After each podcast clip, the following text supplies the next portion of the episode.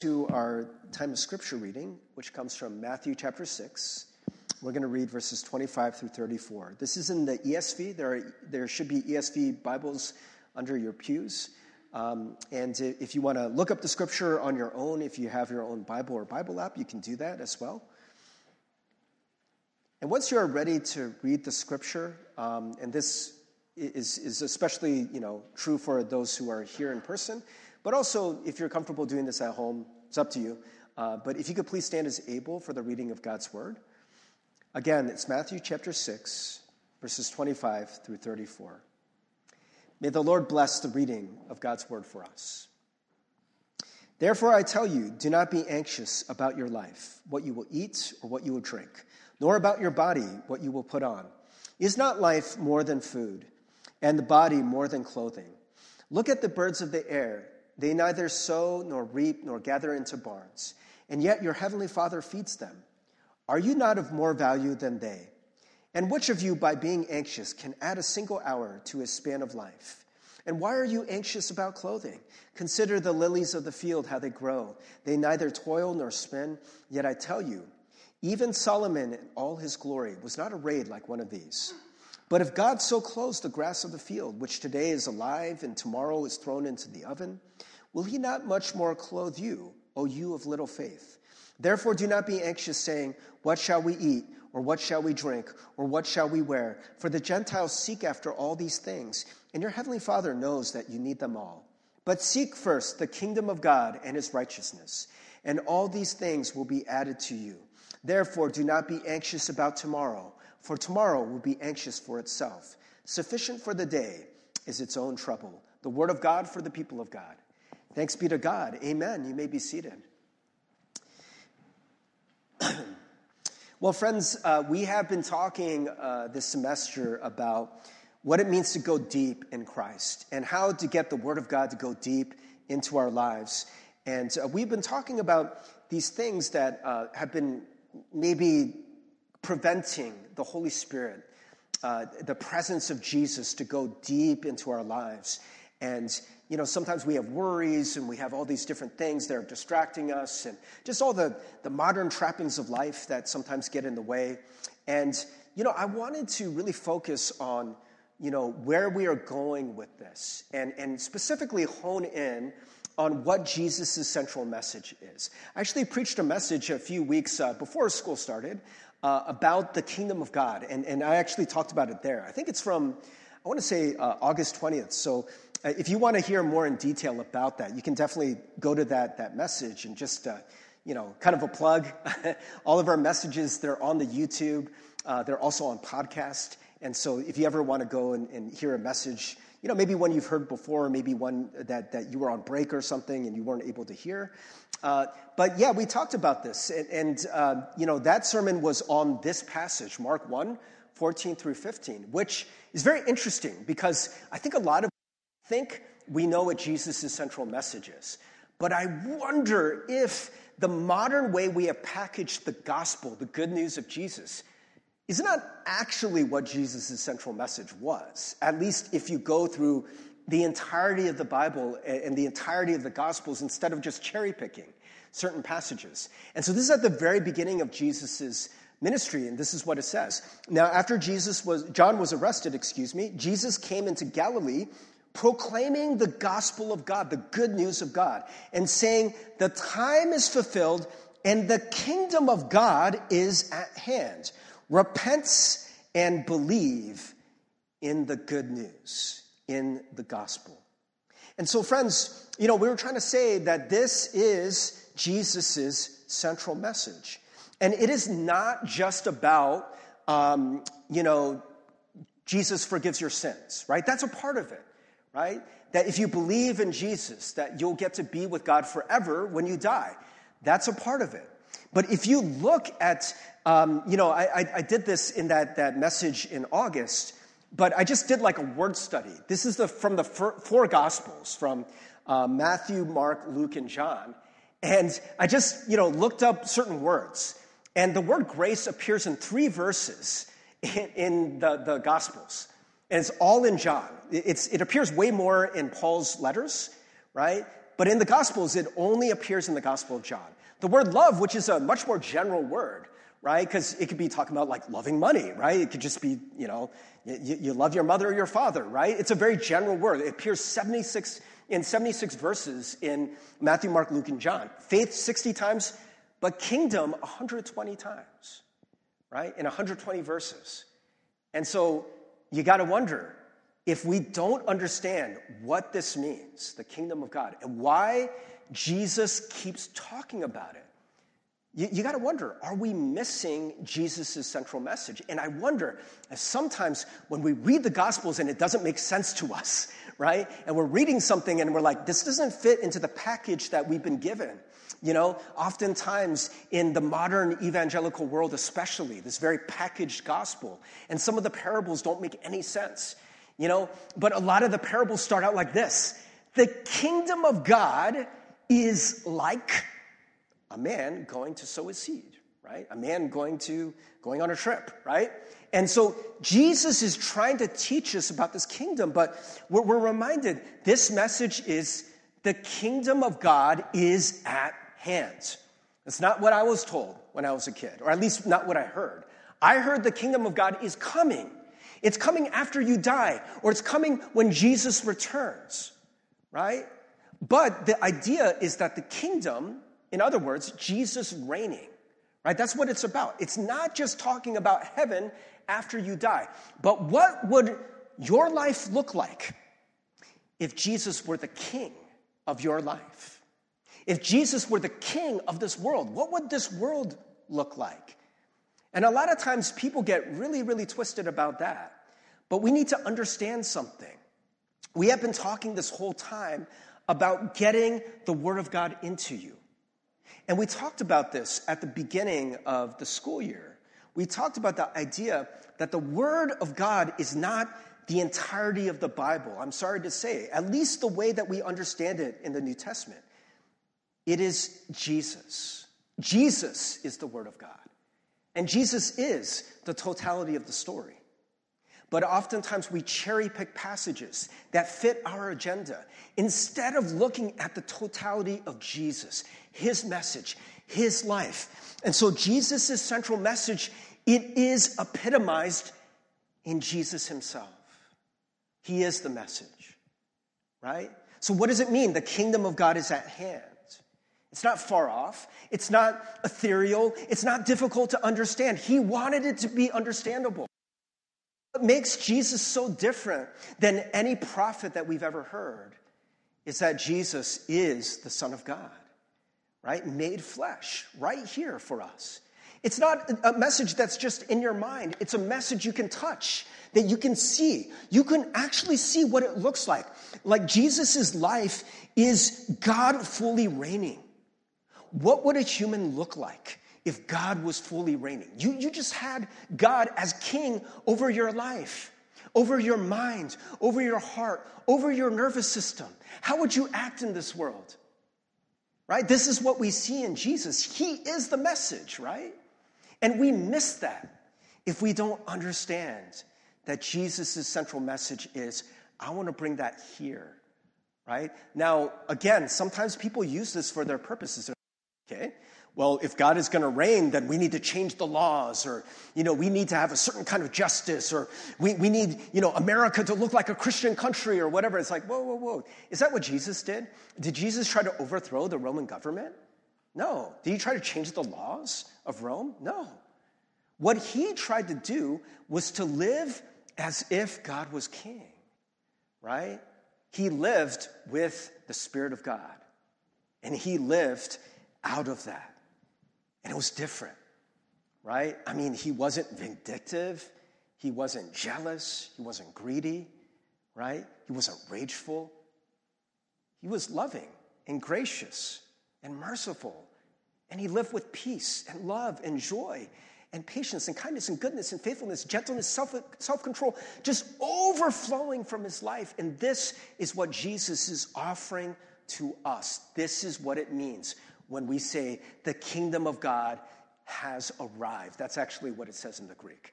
But if you just want to take it for what it says, the kingdom of God is at hand. What are we saying? Where's my hand? My hand is right here, right? Where's the kingdom of God? It's right here, guys. It's right here. You can have it. That's what Jesus is trying to say right? And he would go to all of these people that were taught their whole lives that you had to climb the ladder up to God, that you had to follow all of these laws elaborately and follow them perfectly. And if you failed in a single one, that somehow you fell short of God's standard. And Jesus came and he fulfilled that law, right? And, and so, in many ways, he says, now the way to God is open. That's what he means by saying, the kingdom of God is at hand. It's available, right? To ordinary people. You don't need to be a religious superstar. You don't have to get it all right, right? But you have to be open to it. And so, friends, I, I want to understand, and maybe for some of you, you've heard these messages before. But the question that I have is are you experiencing it? Because I think that's why Jesus came to earth, right? He came so that we could see him, we could hear him, we could touch him, we, we could see his example, right? He came so that we could experience the kingdom, right? I mean, we have all the prophets, we have Moses, we have all these people who came before. We have lots of words, right? We have lots of things that we can read and study, right? But Jesus is different because Jesus could be experienced. And when you hear Jesus talk about the kingdom, I want to point this out to you. But it is an experience unlike any other, and it will change your life. I, I hope you know that. But it'll change your nervous system, your fight or flight response. It'll change your sense of peace and well being. It'll change your inner reservoirs of, of love and joy and all of these things. That's what we want. We don't want the kingdom just in your head. Theoretically, you're like, oh, okay, that sounds good. I understand what that means. Who cares? L- literally, who cares?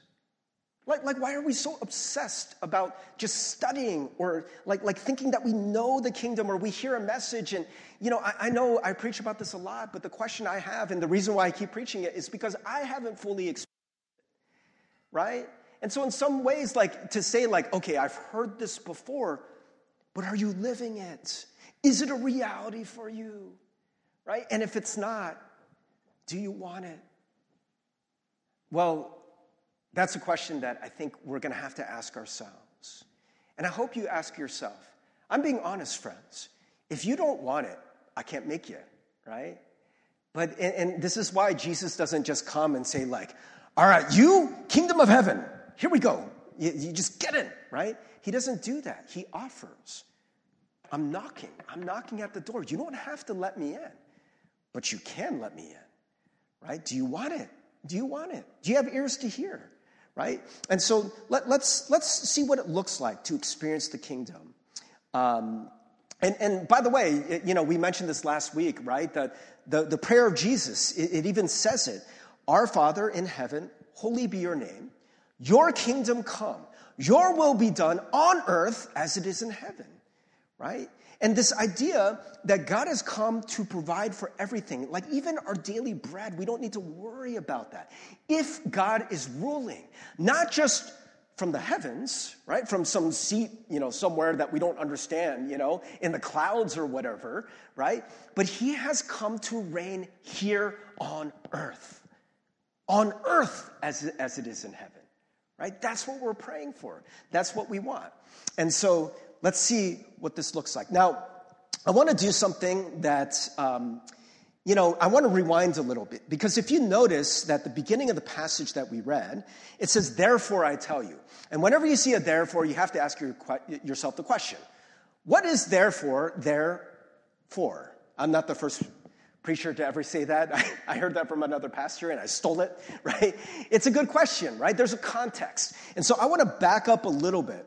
And, and, and, and I want you to understand what we are talking about here uh, because it seems like a different teaching, but it's really part of the same teaching.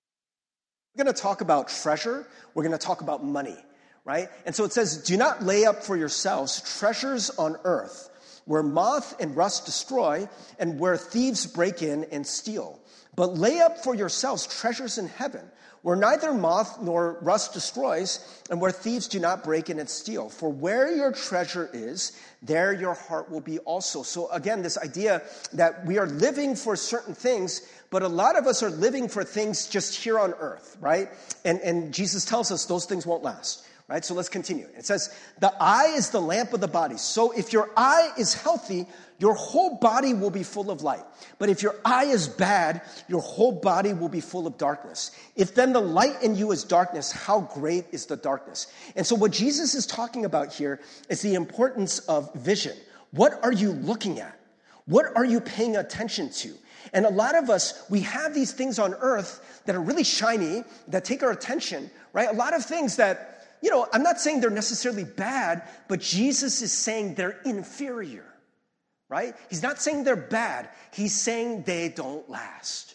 And they're not nearly as good as the things that he has for you the heavenly things, the things that are eternal. But a lot of us, our eyes are on these things. Our eyes are on, you know, getting a good job, making lots of money, right? These kinds of things, which again, are they bad necessarily? No, they're just not as good as the thing that is better.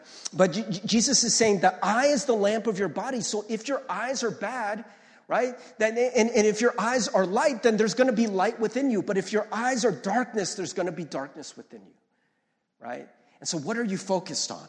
And then he goes on to say, no one can serve two masters, for either he will hate the one and love the other, or he will be devoted to the one and despise the other. You cannot serve God and money. Now, some of you might know this. It doesn't say money in the Bible, it, it says a word that only Jesus uses in Greek. It's very interesting. It's actually the word for a Syrian god, and his name is Mammon, right? And so uh, Mammon, uh, th- this is an artist's depiction from, uh, I think, the early 1900s of someone worshiping Mammon. And the, this Syrian god was the god of riches and wealth. Why would you worship the god of riches and wealth? Why? Because you think that's going to make your life better, right? Imagine that there was a God that could give you all the riches and all the wealth that you ever want. Would you want that? Would you want to worship that God?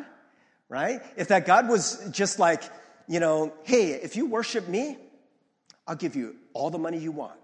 You can live whatever life you want. Right? You want $10 million? Done. $10 million not enough for you? What about 50? What about 100? What about a billion? Is that enough for you? Who would worship that God? Friends, I'm going to say something that I don't think is too controversial. I think in America, we already are. I think that it's very clear. You challenge me on this. This is America's God, not some Syrian deity, but the idea that if you had enough money, your life would be what you want it to be. Is it true? Do you believe me? Is that what we are all living for? This idea that if I could just push a button and get all the money that I think I need or want, I could have the life, the life, the life that I want, the life of my dreams. Everything would be good. I'd be safe. I'd be happy. Yes or no? So, friends, let's go back, right? No one can serve two masters. For either he will hate the one and love the other, or he will be devoted to the one and despise the other. You cannot serve God and mammon. You can't. That's what Jesus is saying. Because what are we talking about? We're talking about kingdoms, y'all. We're talking about kings. We're talking about gods. Who is your God? Who is your king? Who's your master? Who are you going to serve? Is the one who's reigning over your life. Is it the desire for money and what you think money can give you? Or is it God? Because Jesus is really clear it cannot be both.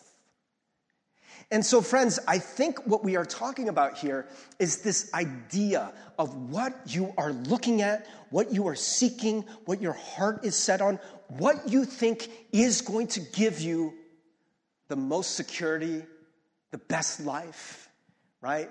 And, and I gotta say, I, I, I, I wanna push this point a little bit because I think what modern American Christianity has done is we have fooled ourselves into thinking you can have both.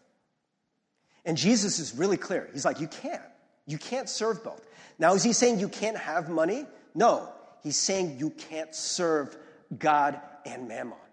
You can't serve the idea that money is going to make you happy, that money is going to make you secure, that money is going to give you everything that you want. You can't. And expect to serve God too.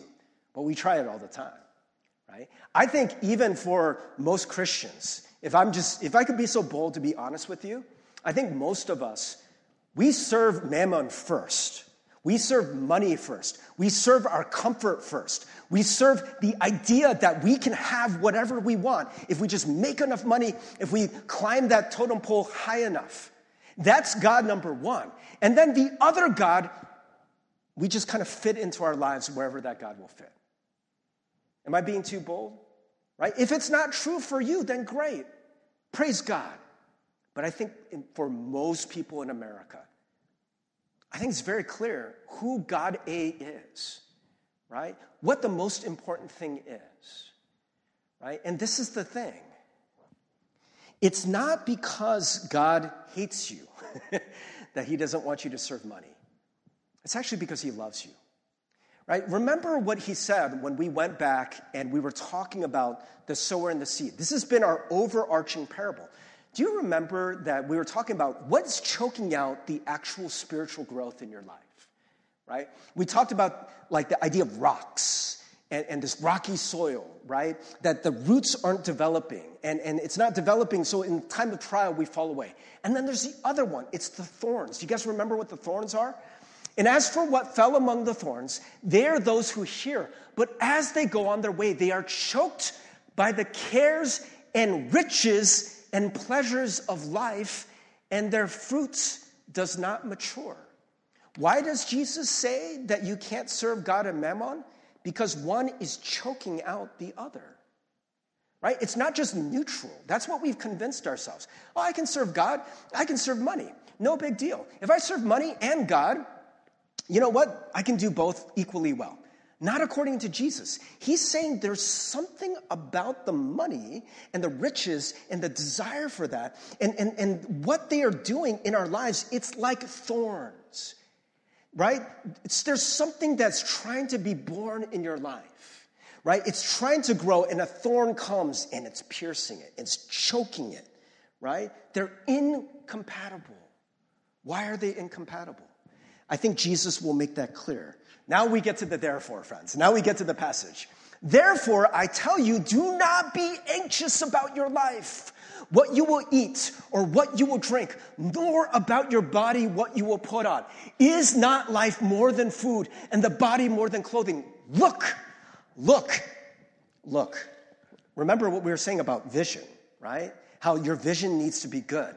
What are we looking at? He says, Look at the birds of the air. They neither sow nor reap nor gather into barns, and yet your heavenly Father feeds them. Are you not of more value than they? And which of you, by being anxious, can add a single hour to a span of life? So, what are we looking at? Jesus is telling us to look at the way that birds live, right? I mean, birds, they, they just fly, they, they, they seem pretty carefree, right? They're not worried or anxious. And so if you look at the way we live, I mean, it's so different than the way we live, right? Anxiety is an epidemic. They say that, um, you know, something like almost close to like 40% of people will have a diagnosable anxiety disorder within their lifetime. That's almost half. I mean, that is ridiculous, friends, right? Like, like we have this fear, this fear of the unknown. That's what anxiety is. It's an unlocalized fear, right? If I had a lion in this room and a lion were about to eat me, that would just be fear. But if I'm like, what if a lion comes in the room? That's anxiety, right? What if? What if? What if I lose all my money? What if no one ever loves me? What, what, what if I'm never good enough? It's this unlocalized fear. And you can have all the stuff you want, all the money, all of the materials, and we'll never make that go away. Never, ever, ever. America has never been richer. You guys know that, right? We have never been better off. We have never had more money, and we have more anxiety than we ever had before. Could it be that Jesus was right? Mammon and the desire for these things, it's a thorn, right? And these thorns are choking out life. Some of you have had uh, anxiety attacks. I suffer from anxiety attacks from time to time. And it feels like I can't breathe. It feels like I'm being choked. Whoa. Whoa. It's so interesting, right? Why don't we believe Jesus? Why don't we believe Jesus? We ignore that, right? We're like, oh, yeah, yeah, you know, he'll forgive you, you'll get to live with him forever. He's telling you the way we're living, it's choking you, right? It's not neutral, friends. There's a different way to live, a life where you will not be anxious, where you don't have to worry anymore because this is the thing if you put your hope in material things and material things don't last, then that hope cannot last. I'll say that again. If you put your hope in material things and material things don't last, then that hope can't last. Can I get an amen? Right? Isn't that true? It's so true. Everything that you put your hope in, if it is something that is temporary, then that hope itself is temporary. That's why you can never have enough money, because it can be gone tomorrow right? That's why you can never trust in health because it can be gone in an instant. We all know that. And your mind knows that. Your nervous system knows that. And your nervous system is always telling you there's a threat. There's a threat. We don't know what it is. But we have put all our hope in things that can never make those fears go away. And we wonder, we wonder why the fears are still there. Because it can never, ever dispel them, right? And so, which of you, by being anxious, can add a single hour to a span of life? The actual Greek word is cubit, it's this unit of measurement. Right? Can you add a yard to your life? If you have a span of life by worrying, mm, uh, I'm so worried, uh, ooh, my life got longer, right? Jesus is like, it's absurd. Of course it's not to get longer, it's to get shorter, right? And that's the way we're living. We're living in the realm of anxiety, and we're feeding our anxiety because all of the things we're hoping in are just temporary, can never, ever fix it, right? And so Jesus goes on right? And this is for our good. He wants us to have flourishing life. He says, Why are you anxious about clothing? Consider the lilies of the field, how they grow. They neither toil nor spin. Yet I tell you, even Solomon, in all his glory, was not arrayed like one of these. Friends, I think sometimes we think, like, okay, Pastor Steve, I know what you're saying. You know, I'm not going to starve, right, if I trust in God. I know God is going to provide for me, right, like the birds. But Jesus does one better. He says, Look at the flowers, look at the grass, look how beautiful the flowers are, right? That, that even Solomon, with all of his riches, this is why he picked Solomon. Solomon has the most money, right? He's like the richest king who ever lived. He's the symbol for the pinnacle of wealth and prosperity. And he's like, You think Solomon ever looked that good? You think Solomon was ever that beautiful and gorgeous and radiant? Right? Did you know that God wants to bring beauty into your life? God invented beauty. Right? You think God wants to just make your life boring? That's what we've been told. We think a holy life, a life with God, a life in the kingdom is going to be boring. We think we're going to be monks. We, have to shave our heads, right? And we have to just eat porridge and, you know, water and just plain bread, and that's all we get. But meanwhile, the pagans are out there like, they're living it up and they're eating the best food and they have beautiful clothes and they have all this stuff. Jesus is like, you're going to have beauty in your life. You're going to have more beauty than, than even Solomon. I'm going to bring good things to your life. It's not just you're going to survive, you're going to thrive. It's going to be much better, right? Did you know that God wants to bring joy into your life? Satan has convinced us that God is a joy killer. If you follow Jesus, okay, it might be good, but it's going to be boring, right? If you follow Jesus, it's going to be so not fun. That's what we've been told. It's a lie straight from hell. It's a lie straight from hell, right? Man, I, have been telling people that sometimes when I'm down, I, I, just watch The Chosen. Have you guys heard of this show? I, I, think all three seasons now are on Amazon Prime. So you can watch it for free if you have Amazon. Uh, and it's about the followers of Jesus with Jesus. And there's this one time, there's this one time after Jesus raises a little girl from the dead, and there's a woman who has been um, suffering from bleeding her entire life. She touches the hem of Jesus' garment and she is healed. And for the first time in her life, she can go and, and she hops in the water, right, in this kind of public sea, because she couldn't before because of her bleeding. And she's there just waiting in the water, just having a good time.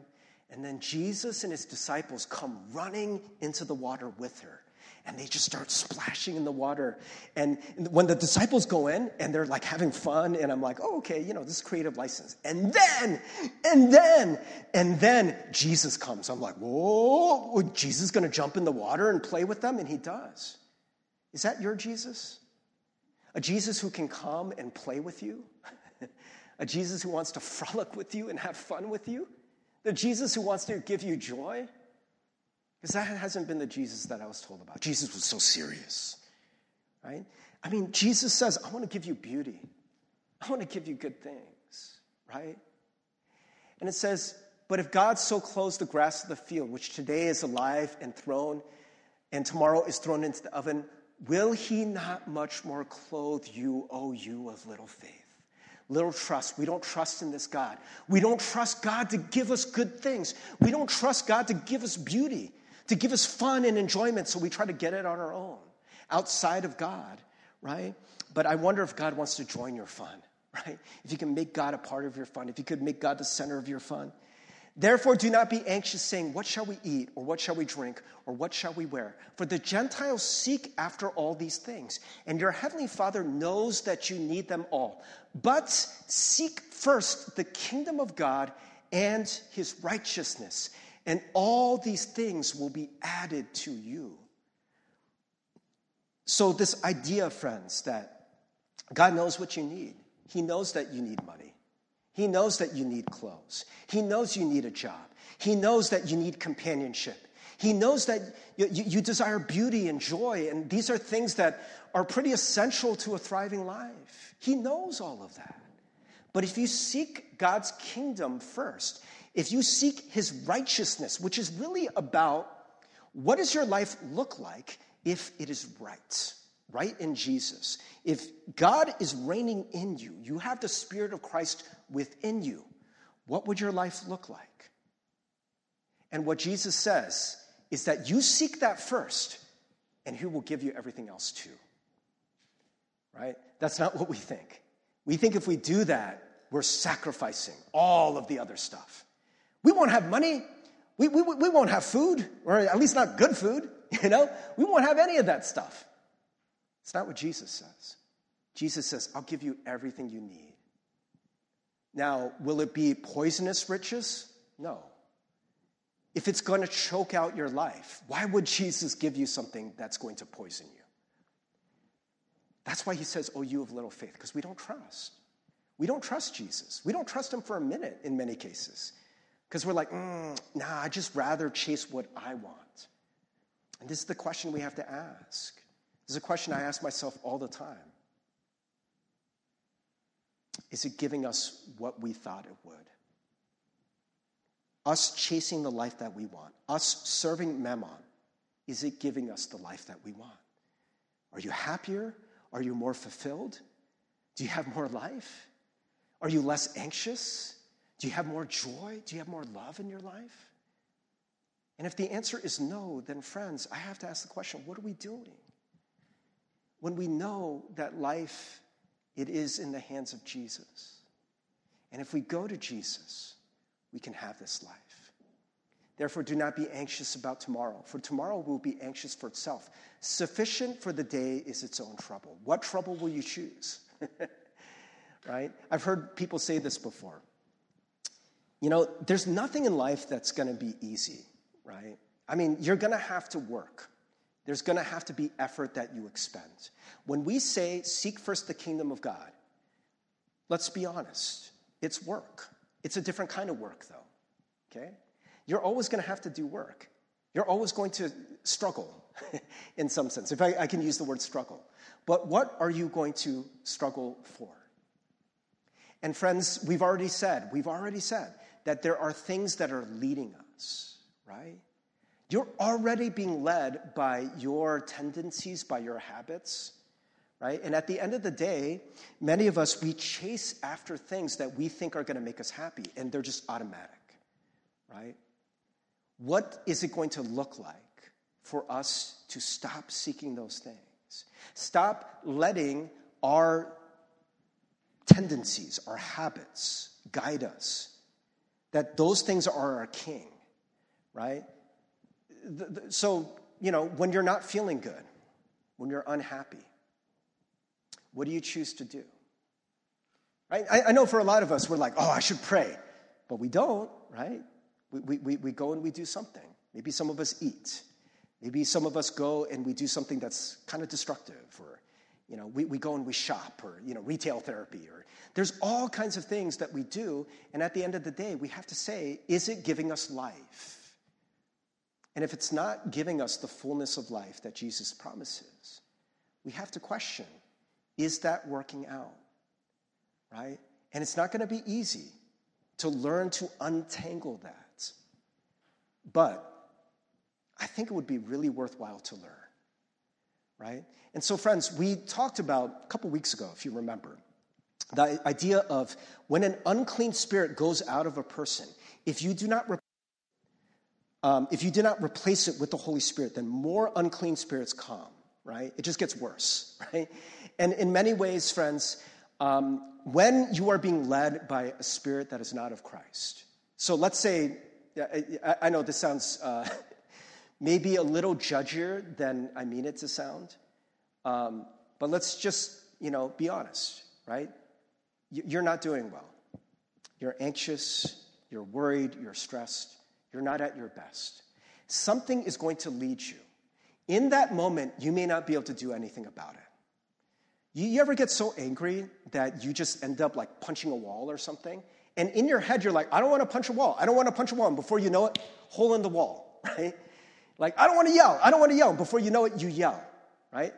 Like, like I, I don't want to do this. I, I don't want to eat this pint of ice cream. Before you know it, two pints of ice cream are gone, right? What happens? You are being led by something that you do not have control of, right? Free will, it is a myth. You have given your free will over to these spirits. You have come into agreement with these spirits. And when they are in control, there's very little you can do. Jesus is not your king in that moment.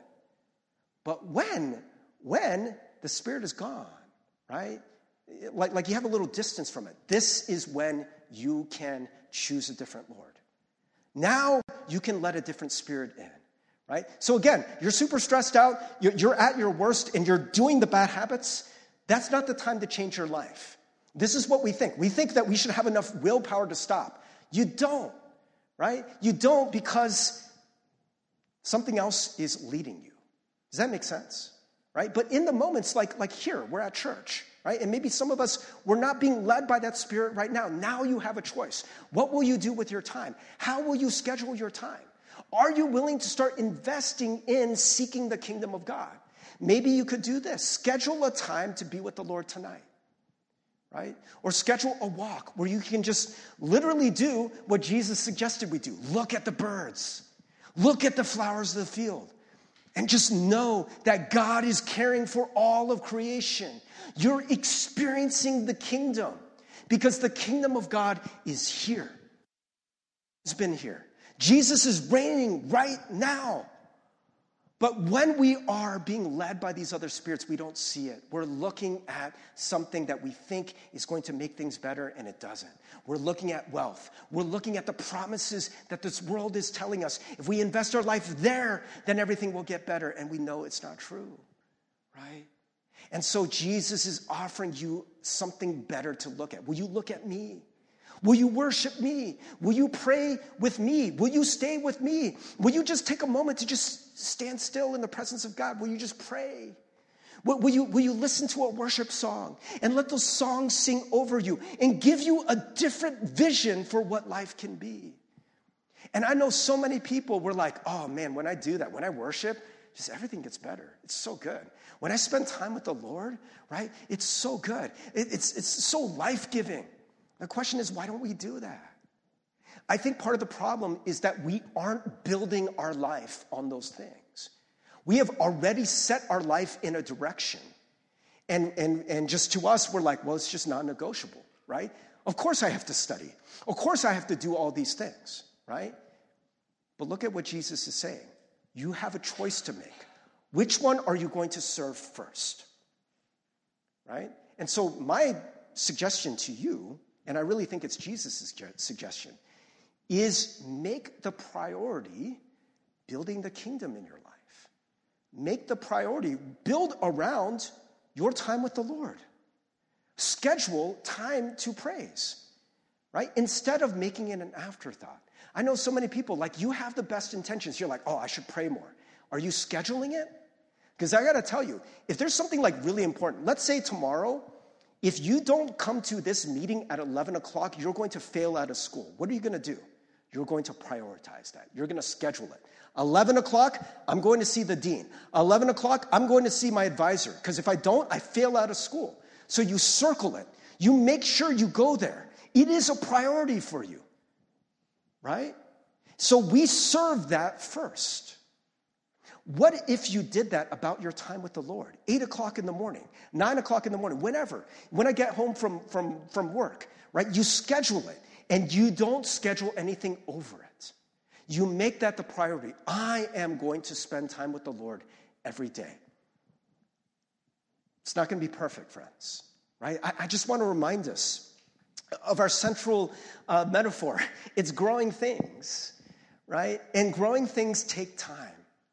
And you're gonna do some of these things, you're gonna spend time with the Lord, and sometimes it's gonna feel like nothing's happening. Just like a seed going into the ground and you don't see anything, right? A lot of us, we spend one quiet time with the Lord, we spend one moment in prayer, and we're like, where's the fruit? Why don't I feel better? It's because it takes time, friends. You are a foundation. And by the way, it's not God who serves us, it's the other way around. If God just came at our beck and call and he gave us the blessing whenever we wanted, right? He would we would be the God. And he would be the one, you know, serving us. He would be our genie, right? It's not that's not how it works. You have to every day just invest that time. You plant those seeds, you water them every day, every day. Let's say nine o'clock, you go to spend time with the Lord. 20 minutes at a time, 10 minutes at a time, five minutes at a time. You do that every day, you make that the priority, right? You do other things, right? But you set this first in your heart. This is a non negotiable. I will spend this time with the Lord. I wonder, I wonder, I wonder what kind of fruit will come from that. Friends, I just want to end with this, this thought. This is the promise that we have, is not that it's far off. It's not something really difficult. Right? Jesus uh, preached this message to people who were like peasants and to people who were like the poorest of the poor. And some of them were these sinners or these people that like everyone had cast off and they're like, ah, those people will never get their act together. And Jesus was like, oh no, oh no. The kingdom of God is open to you. It is available right now. And that is his message to you right now. If what I'm saying sounds really far fetched, it's really not. God can give you a life where you don't have any anxiety.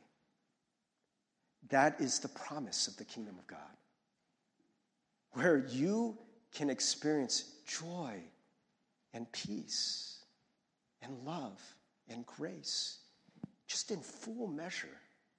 You don't have this buzzing in your mind of, ah, ah what's going to happen? What's going to happen? You will know in your soul that God is your king and he's taking care of you.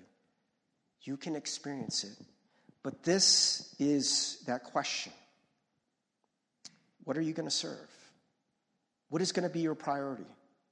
This is what I see throughout Scripture. I, have heard other teachers say this, other pastors say this, and I didn't fully believe them, but I'm coming to believe them.